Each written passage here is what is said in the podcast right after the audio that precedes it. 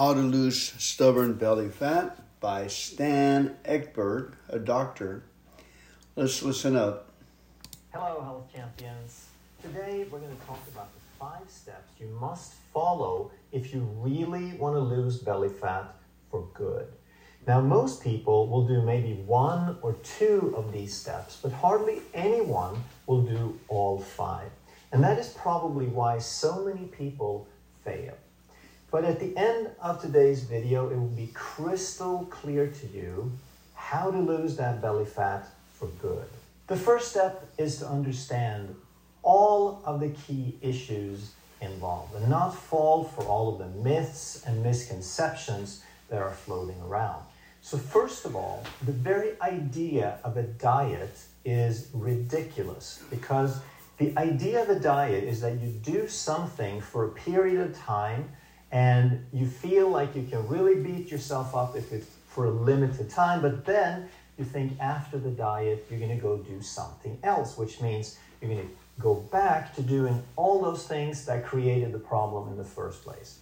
So never ever do a diet again. Whatever changes you make, they should be forming a lifestyle, something that you can maintain for the rest of your life. Next, we need to understand the law of thermodynamics. And this is often quoted as being about calories in and calories out. But it turns out it's not about calories in, calories out. Not the way people think and not the way they quote it. What it really comes down to is metabolism, how your body uses energy, perception at the cellular level, how your cells perceive your environment and adapt to it, how your hormones are influenced by the food you eat, and how those hormones affect your behavior and your hunger, which influences how much you eat. What we hear all the time is that it is all about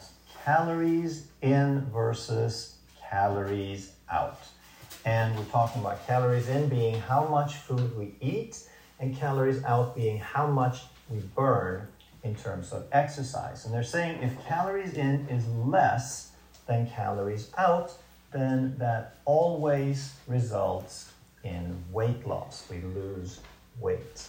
And then they do the math. And they say that if you're eating 2,000 calories and you're maintaining a steady weight of 200 pounds, then if you increase your exercise, you either decrease your calories in or you increase your calories out. So in this example, we'll just say that you increase your exercise by 500 calories per day. So that's what a reasonably fit person can do in about one hour of exercise. Seven days a week, 3,500 calories, that's one pound of fat loss per week. And then we do the math on that. So we lose one pound per week, and we keep this up now for four years. Four years is a little over 200 weeks, but we'll round that off to 200, and then we do the math. So we lose one pound a week for 200 weeks, and now we have lost 200 pounds, and you weigh exactly zero. So, congratulations, you have completely disappeared. So, we all know how absurd that is because we know somewhere along the line, we might lose a few pounds in the beginning, but somewhere along the line, something's going to change because you could still eat 2,000 calories and exercise and not disappear. So, does that violate the law of thermodynamics? No. We just have to realize that some of these components have subparts. So if we take calories out, for example, then we do calories out and we break that down and we realize that calories out equals your exercise plus your basal metabolic rate. So your total expenditure of energy is your basal metabolic rate, which is how much energy your cells use at rest. All of your tissues, all your organs, your brain, your liver, your kidneys, they have a certain baseline activity, and that's the BMR. Then the movement, the physical activity that you do, we add on top of it, and that's the total of calories out. So, would it be possible that the calories out stays constant, but when we increase the exercise by 500, would it be possible that we decrease the basal metabolic rate by 500? Not only is it possible, but it is absolutely necessary and inevitable, and it happens every time because otherwise you would disappear. And since you don't, we know that something's got to give, and this is exactly what happens. So that explains about the metabolism, why that can change and why it has to change. And perception feeds into that because you have a cellular perception. Your body is really intelligent. So if you eat the same, but you start spending more energy and you start losing a few pounds, now at some point along that journey, your cells, your the sum total of your cells called your body and your homeostasis is going to have the perception of lack. They're going to say, I'm really worried. I used to eat this much and stay stable, but now you're using more energy. It has to come from somewhere. So it experiences lack, and that is where we change, we reduce our basal metabolic rate. So I'm sure you can see how completely illogical it is to think that we could increase exercise by 500 and nothing else would change, that all the other variables would just keep on doing whatever they've been doing. And then some people might say, well, I don't think my body should experience lack because I have so much energy stored. I have several hundred thousand calories of energy stored. I have a veritable fortune in energy. Why is my body still experiencing lack? And now we're getting into the hormones because different types of foods will trigger and stimulate different types of hormones. And some of these hormones are going to have more of a tendency to store fat and prevent the release of fat. And if we have a lot of those hormones, then our body will still experience lack because this fortune of energy is hidden. And if we can't see it, we will still experience lack. So these types of food will contribute to that sense of lack. And we also need to understand never ever to compare ourselves to someone else and say, they did this, they got those results, then I should get those same results. Or the other way around. Someone is going to leave a comment on this video and say, no, this is not how it works. It's all about calories in, calories out, because I just increased my exercise or I just cut my sugar out or decreased my calories. I just did one thing and I got tremendous results. And then that person will assume that it's going to work that way for everyone else. And because it worked for them, then he's going to call everyone else lazy and gluttonous. But we have to understand that we have a wide spectrum of genetics, that there is an insulin sensitive population and there's an insulin resistant population. And this is a continuum. So if someone is relatively fortunate genetically, they may just be able to change one thing.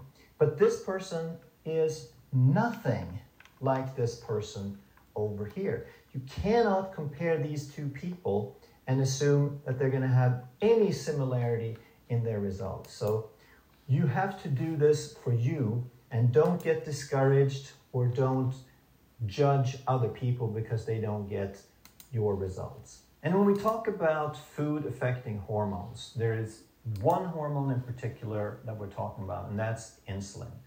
So we have to understand what insulin does and how to reduce it. So we hear so much about insulin and insulin resistance that sometimes people wonder, well, why is there such a thing at all if it's creating all these problems? But we absolutely have to have it. It's a necessary, vital hormone. And if you can't make that hormone, which happens in some people, then they're called type 1 diabetics. And even just 100 years ago, before they knew how to manufacture insulin, type 1 diabetics typically died very, very quickly. So if you don't have insulin, you cannot take the glucose from the blood into the cell. So you eat food, it gets into the blood, but it does you no good whatsoever until it gets into the cell. That's what insulin does. But it needs to be in balance. Next, we need to understand that insulin is an anabolic hormone. Anabolic means to build up and to store, to create more tissue. Catabolic is the opposite. That means to break down or reduce. So insulin is necessary even for that reason. It's anabolic, so it helps us build tissue, it helps us store fat.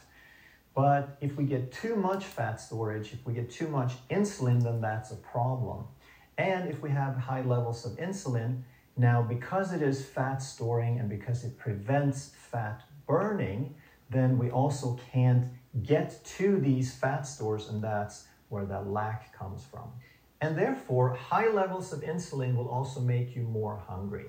Because if you experience lack because you can't see the stored energy, but at the same time you're trying to use more energy, now your body is desperately going to try to make you eat more, to increase your calories in. And how hungry you get is going to depend a lot on where you are on this insulin sensitive, insulin resistant spectrum. So the person on the insulin sensitive side is relatively willing to spend energy, whereas the insulin resistant person refuses, their body refuses to use energy. So the insulin resistant person is probably going to be 10 times more hungry after spending the same amount of energy that an insulin sensitive person would be. And therefore, high levels of insulin will also reduce your basal metabolic rate by the same amount that you're insulin resistant. And here is how food triggers insulin. So if you eat fat, it's going to trigger a tiny, tiny, tiny, barely measurable amount of insulin. If you eat protein, it's going to increase to a moderate, slight to moderate amount. But if you eat carbohydrate, it's going to be many, many times more of a response than either protein or fat. So here's a question for you. If this is how the different foods stimulate insulin, and you're trying to reduce insulin, which one would be the first food that you want to cut back on? Would it be fat, protein, or carbohydrate? And the answer, of course, is carbohydrate. It is such a no brainer. If carbohydrates stimulate this much insulin and we want to reduce insulin, that's the first thing we want to change. But this still seems to be a mystery because the standard guidelines, the mainstream guidelines, still tell us to eat low fat and to eat a diet rich in carbohydrates with lots of grain. So let me show you in picture form what this would look like. If you eat food with lots of carbohydrates, then you're going to get a blood glucose spike. And then, of course, insulin is going to respond in kind, so we get an increase. It's going to be delayed a little bit because it takes a while before the body sort of recognizes that there's a bunch of carbohydrates, but then it rises in parallel. And then by the time the carbohydrates peak and the insulin peaks, it's going to push those carbs down, but insulin is going to remain behind a little bit. It's going to lag behind a little bit. Now, contrast that with eating a meal with low in carbohydrates, that would look something like this.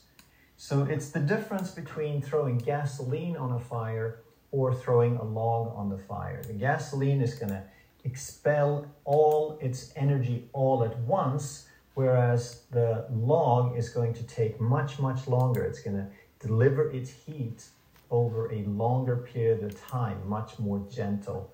And then the insulin is going to rise and it's going to peak at a much lower level than before, so we don't get the blood sugar spikes, we don't get the insulin spikes. But then there's something called intermittent fasting or time restricted eating as well. So, how does that look in picture form? Well, if you eat something and you're eating high carbohydrates, then just like before, we get the spike and then we get the insulin response and it's going to lag behind a little bit. But what happens when you get high blood sugars and they come down quickly, now you get hungry again and you learn to eat very frequent meals. So you top off your blood sugar several times a day like this. And now here's what happens. Realize that this insulin was lagging behind.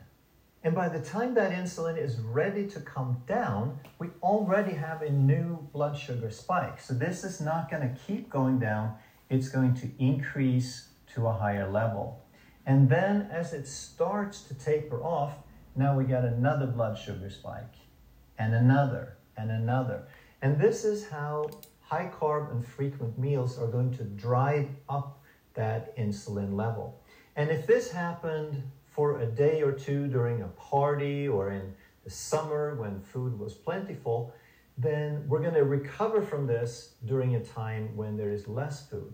But if there is always a feast, now this level never comes down. And over the years, we never give the body a chance to balance out and we drive this higher and higher. So, where time restricted eating comes in then is if we eat this low carbohydrate, this high fat, high protein, or more protein and fat than we used to, then we're going to get a much lower spike, like we said.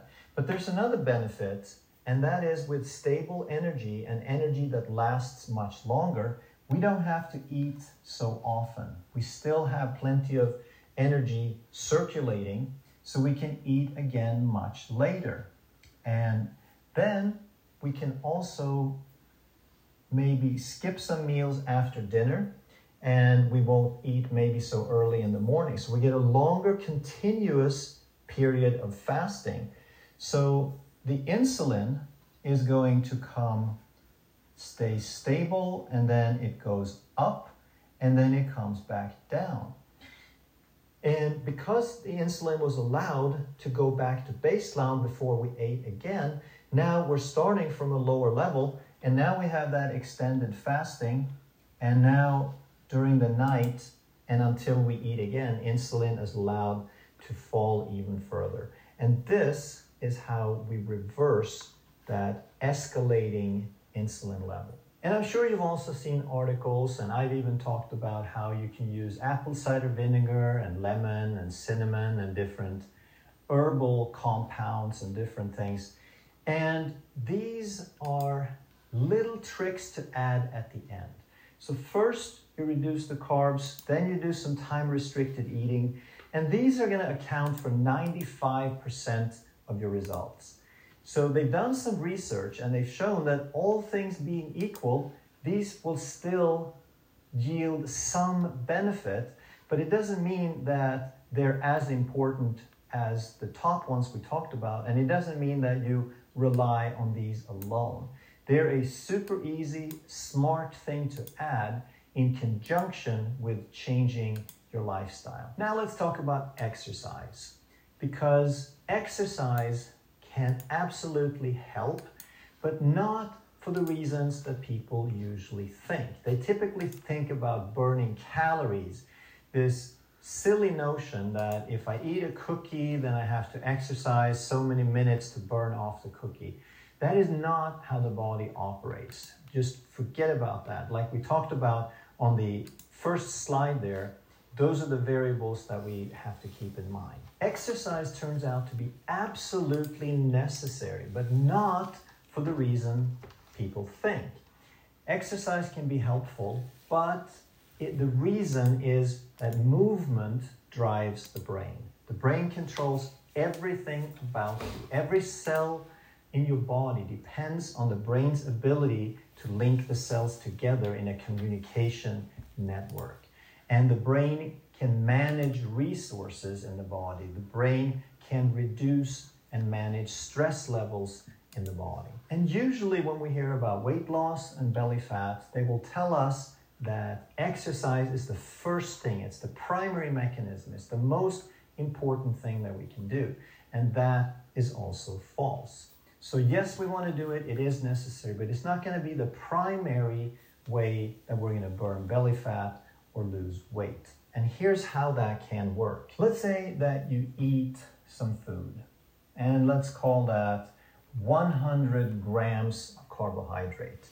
Then that carbohydrate is going to turn into blood sugar. It's going to get into the bloodstream relatively quickly, and then we need insulin to assist that glucose into the tissues. And it's going to get into every tissue in the body, but we're going to focus on primarily two just for our discussion here. So, on the one hand, a lot of glucose is going to get into the muscle tissue. And after a meal, the muscles will actually absorb most of the glucose. They have a large reservoir. And the other tissue is the liver. So the liver stores carbohydrate in the form of glycogen, and muscles can also store carbohydrates. And here's the really, really important thing to understand that if you are at rest, then the glucose going from the bloodstream into these tissues are always going to need insulin. However, if you are exercising, if that muscle is working and contracting, now that glucose can get into the muscle without insulin or with very, very little insulin. So basically, a working muscle is going to suck the glucose out of the bloodstream without needing insulin. So let's say hypothetically that we're going to put 50 grams uh, into the liver and 50 grams into the muscle. That's 100 grams that need insulin if we're at rest, but if we're exercising, now 50 needs insulin and 50 is going to get sucked out of the bloodstream anyway. So, in that sense, and this is just a hypothetical example, we would only need half as much insulin to handle that carbohydrate load. And that is how exercise can help improve insulin sensitivity by reducing the total carbohydrate load on the other tissues. However, it's not going to be the primary mechanism because the liver is still sort of the central mechanism that if we have insulin resistance and we have a fatty liver, then we have to change our diet and we need to do some intermittent fasting to allow that liver to burn up some of that fat and become insulin sensitive again. The muscles working will suck the glucose out of the bloodstream, but they will not pull the fat straight out of the liver. It doesn't work that way. The next question, of course, is what type of exercise would we want to do? And if you go on YouTube or you go online and you see exercise to reduce belly fat, 90% of that is going to talk about crunches. And why does that not work? Because crunches, again, is not going to change how the liver operates. It's not going to suck the, the fat out of the liver. And crunches are only going to affect a very small muscle group and that's not going to pull a whole lot of glucose out either. It's going to pull a tiny little bit. But when people say that crunches are going to help you with belly fat, basically what they're implying is that you can pull the fat straight out of the fat cells on top of the muscle. But it doesn't work that way because there are many, many layers. There is no communication pathway. There's no pipeline between this muscle and that fat, just because they happen to be next to each other. So crunches can be good for core strength if you do them properly, but they're not going to be the way to burn belly fat. So what do you do? Resistance training is great. And when you put a load on your muscles, you stimulate the muscles to grow, especially if it's heavy, especially if you're near your limit for what you can perform.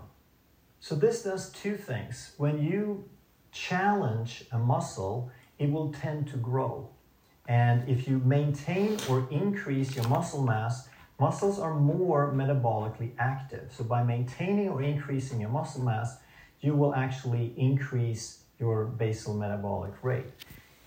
Resistance training or heavy weightlifting also will increase your growth hormone, which is a fat burning hormone. Most of the exercise you want to do is aerobic, meaning things like walking and biking. It's things that you can do for a very long period of time without getting exhausted. So you want to keep it below the level of huffing and puffing because then if you can provide oxygen for the exercise, that means you're burning mostly fat. As you start huffing and puffing, that means that you're changing, you're switching from the fat burning to the carbohydrate burning because as long as you have oxygen, you can burn fat. When that oxygen is not enough, now you have to start breaking down glucose. So if you're huffing and puffing, you are automatically switching somewhat. And the more intense that exercise is, the more you're going to switch to glucose. So, does that mean that you can never do any anaerobic or any high intensity? No, it does not mean that at all. But the high intensity needs to be much shorter duration than the aerobic. And there's two reasons you want to keep the high intensity short duration. One is that you're switching to carbohydrates burning instead of burning the fat that you want to burn. And the second is that the higher the intensity, the more cortisol you're going to release and stimulate. And cortisol is a stress hormone, which leads us in to step number four. And most people don't really understand what stress is, even though it's a word that we use every day. There's a whole lot more to it than just feeling overwhelmed, than the emotion of stress.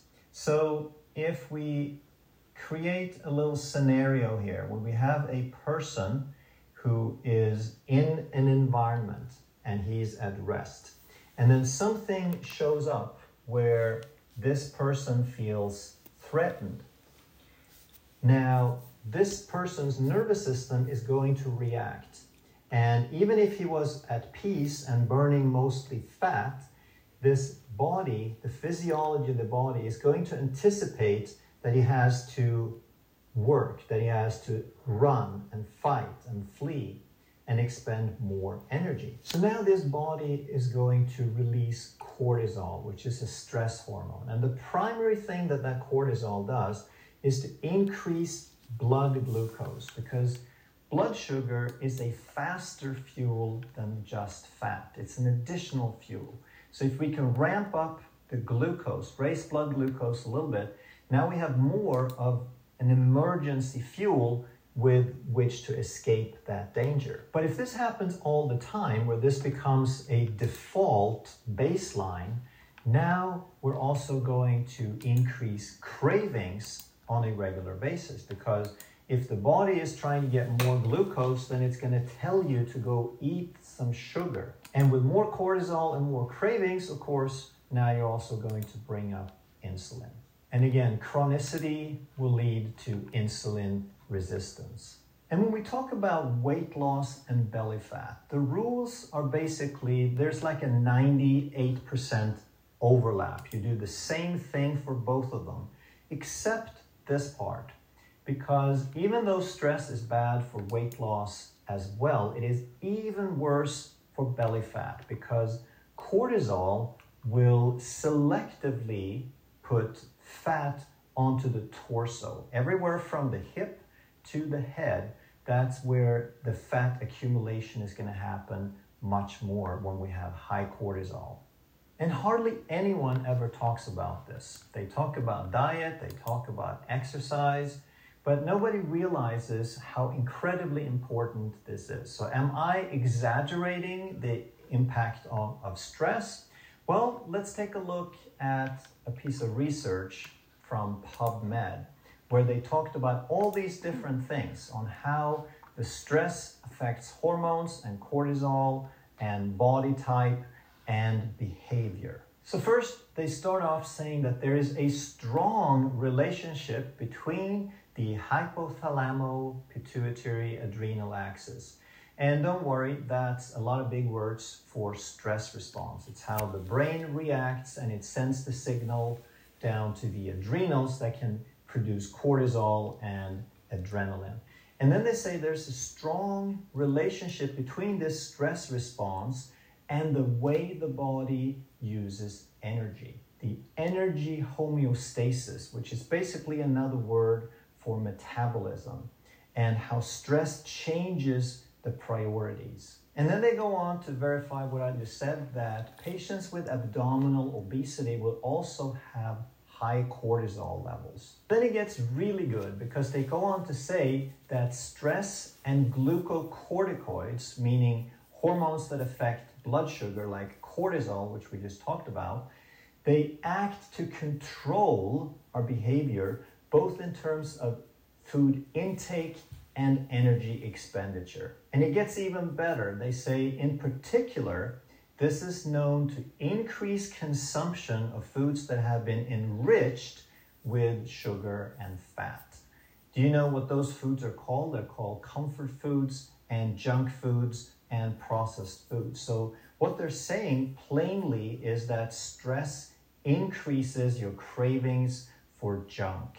And I love this last one because they're saying that it is well known in all species that the way this stress response affect us is highly variable. So again, we can't compare one person to another and how they respond to stress. It is individual and variable. And usually when they talk about stress, they talk about managing it by avoiding it or distracting yourself, but you want to recondition your nervous system. The stress is not in the world. The events are in the world. The stress is your response to them, and you can change those. You can recondition your nervous system. So, when you do breathing exercises, for example, you're helping your body balance the stress response. When you breathe in, you fire off the fight flight. When you breathe out, you fire off the feed breed, the parasympathetic, the calming response. And if you do this on a regular basis, it goes beyond the five or 10 minutes that you do the breathing. It's a skill that you entrain in your nervous system. And the next thing that you can do is mindfulness. This is one of the most important things. We've heard the word, but what does it mean? You have to make it really important to pay attention to how you feel. As you're driving through traffic, you got nothing better to do but to ask yourself, how am I feeling? Am I feeling the way I want to? Can I focus differently? Can I change something? And if you pay attention, there's always something that you can do. Meditation is another huge thing that you can do, and meditation is simply stilling and calming your mind. It's tricking your mind into stop doing the things that it always does. Right? and there's guided meditations that will help you along there. And exercise is another way to deal with stress because, like I said, exercise fires up the brain. When the brain is working better, it can control stress better. And another aspect of stress is sleep. We need to get good quality and quantity sleep. And if you don't get good sleep, then the very next morning, your cortisol levels, your stress hormone levels, are going to be higher. You're going to be more insulin resistant after a single night of poor or insufficient sleep. And a lot of people have trouble sleeping, but realize that all the things on this list the breathing exercises and the exercise and the meditation they all help to calm you down and put your nervous system in balance to where you can sleep better. And step number five is to develop a holistic lifestyle. And Holistic is not some mysterious word. It's not about holy, it's not about crystals or burning incense or becoming a mystic. Holistic simply means that we look at the whole body. We look at the whole picture. We look at all the different aspects that influence the body. And we need to understand something called the triad of health. It's like three legs on a three legged table. That the human body has a chemical aspect to it, it has a structural or mechanical aspect to it, and it has an emotional or a stress aspect to it, just like we saw in that paper. And what this means is that on the chemical side, there are things that we can do better, things we can improve on, and things that we can avoid. So, on the chemical side, we have nutrients that build us up, and we need to learn what those are and improve those and get a steady supply on a regular basis. And then there are things that are toxic, things that interfere with our biochemistry, and those are things that we need to learn to avoid. Same thing with structure. There is movement, which is positive. There is good posture, which helps the body maintain proper signals for the nervous system that maintains proper movement. And then there is sedentary lifestyle and poor posture that interferes with mechanical signals. And then, of course, there is the emotional side. So there are things that make us feel good and there are things that make us feel bad. And all of these are equally important. And sometimes people they talk, oh, we just need to exercise, or we just need to eat less carbs or more vegetables or whatever it is that's in fashion this week. But we need to understand that the body needs a holistic lifestyle there's three legs to the table. If you do them all, then your chances of getting healthy, not just losing belly fat, but developing optimal health is going to be so much better. And the more that you can incorporate all aspects, the more you're going to notice that you feel better, not just in the things that you had problems with before, but you notice your focus, your mood, your happiness, everything starts getting better because everything feeds into each other. And then realize that once you start being really happy and you start feeling really good, well, that's just the price you have to pay for being healthy. If you enjoyed this video, you're gonna love that one. And if you truly wanna master health by understanding how the body really works, make sure you subscribe, hit that bell, and turn on all the notifications so you never miss a life saving video.